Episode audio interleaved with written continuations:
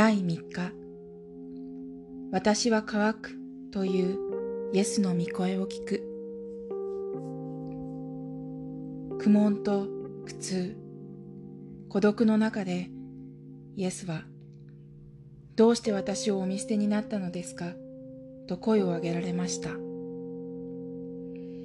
彼は一人寂しく見捨てられ十字架上で苦しんでおいでになりました。この苦難の最中に私は乾くと叫ばれたのです。そこで人々は彼は喉が渇いているのだと文字通りの意味に取りすぐさま巣を差し出しました。しかし彼が乾き求めておられたのは私たちの愛私たちの愛情心からの愛着。そして私たちが彼の苦難を共に分かち持つことだったのです。このような言葉をイエスがお選びになったのは何とも不思議です。あなたの愛をくださいと言われる代わりに私は乾くと言われました。十字架上のイエスの渇きはただ想像によるものではありません。それは私は乾くという言葉によって示されたのです。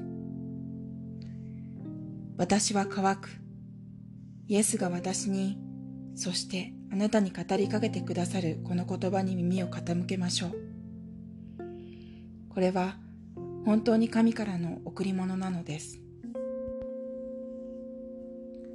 心を込めて耳を傾けるなら聞こえてくるでしょう。そして理解することでしょう。あなたを求めるイエスの渇きを心の深みで知ることがなければイエスがあなたにとってどのような存在になることをお望みになるのかわからずまたあなたがイエスにとってどのようなものとなることを求めておられるかも決してわからないでしょう人々の霊魂を探し求めて歩まれるイエスの後に従ってください。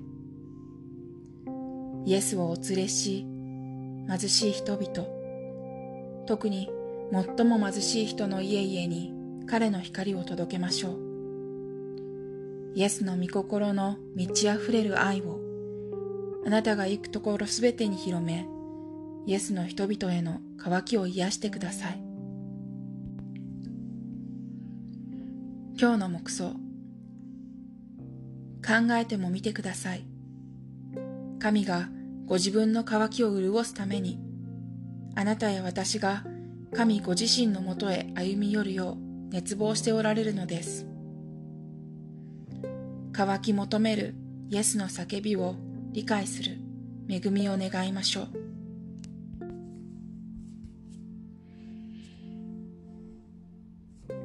コルカタの副者テレサへの祈り。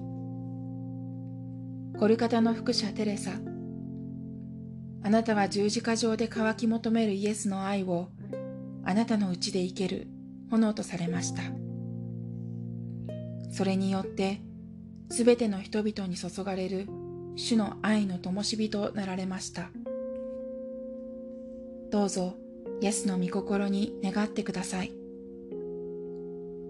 ここで各自の祈願を祈る。